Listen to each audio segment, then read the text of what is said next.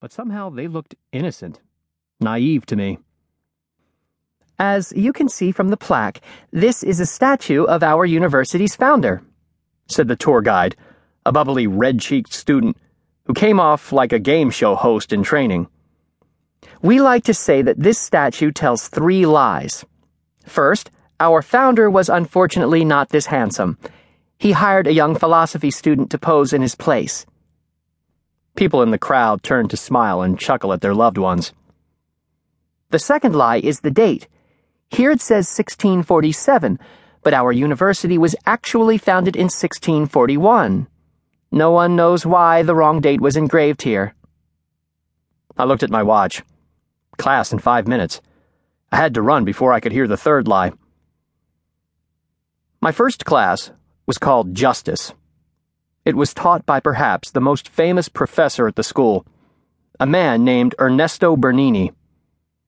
Professor Bernini wrote the book on the philosophy of law. He was also the former Attorney General of the United States.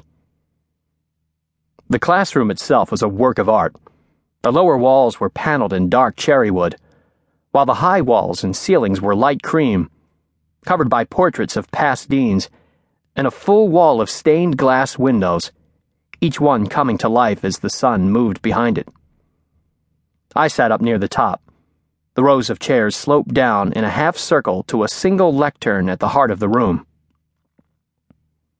I took a seat and watched the room fill with students. There was an electric buzz of excitement, a hundred rapid conversations I couldn't make out.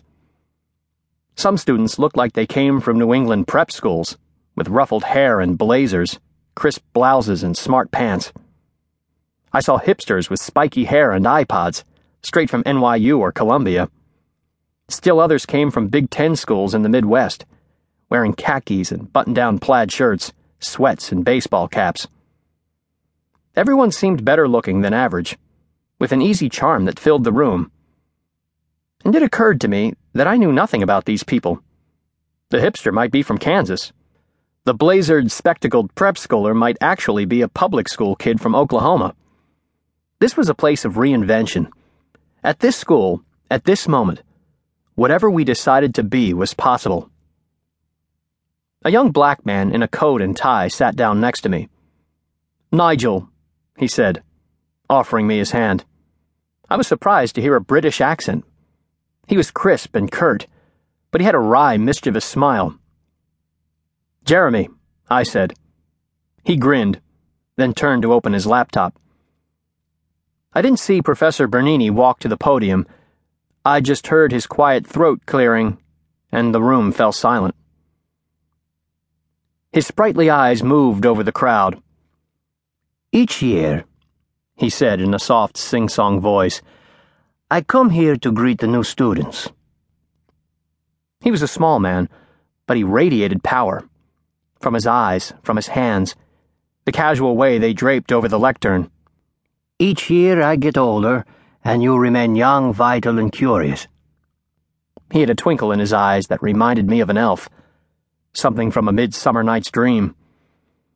The study of law is a life's pursuit. This is not physics or math, where you are over the hill at 30. Law is reason, but it is also experience and wisdom, and so, Law is time. He paused to lay a creased, spotted hand across his brow. Good news for little old men. The class laughed as he gently shook his head. I realized then how frail he looked, how his spine bent forward, and his skin was paper thin. But his eyes were alive and shining. He consulted his seating chart, tapped his finger on it, then walked to the front row and looked down at a blond student. Suppose, Mr. Anderson, you are kidnapped from your room this evening, drugged, and abducted. When you awaken, you find yourself in a minecart that is hurtling down a track at tremendous speed. Ahead of you, you see five children playing on the rails. You call out, but they can't hear you over the roar of the cart. They are too close for you to stop in time. Bernini shook his head feeling the weight of the situation. There is no question they will die. The blond student met his eyes.